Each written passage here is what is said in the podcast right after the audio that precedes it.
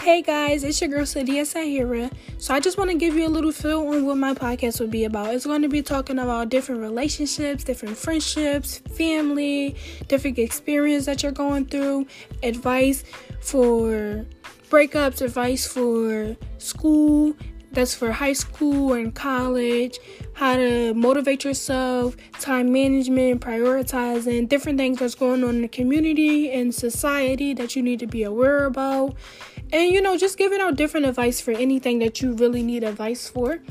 Is this is really the place to come when you really don't have nobody to talk to about different things that you want to talk about.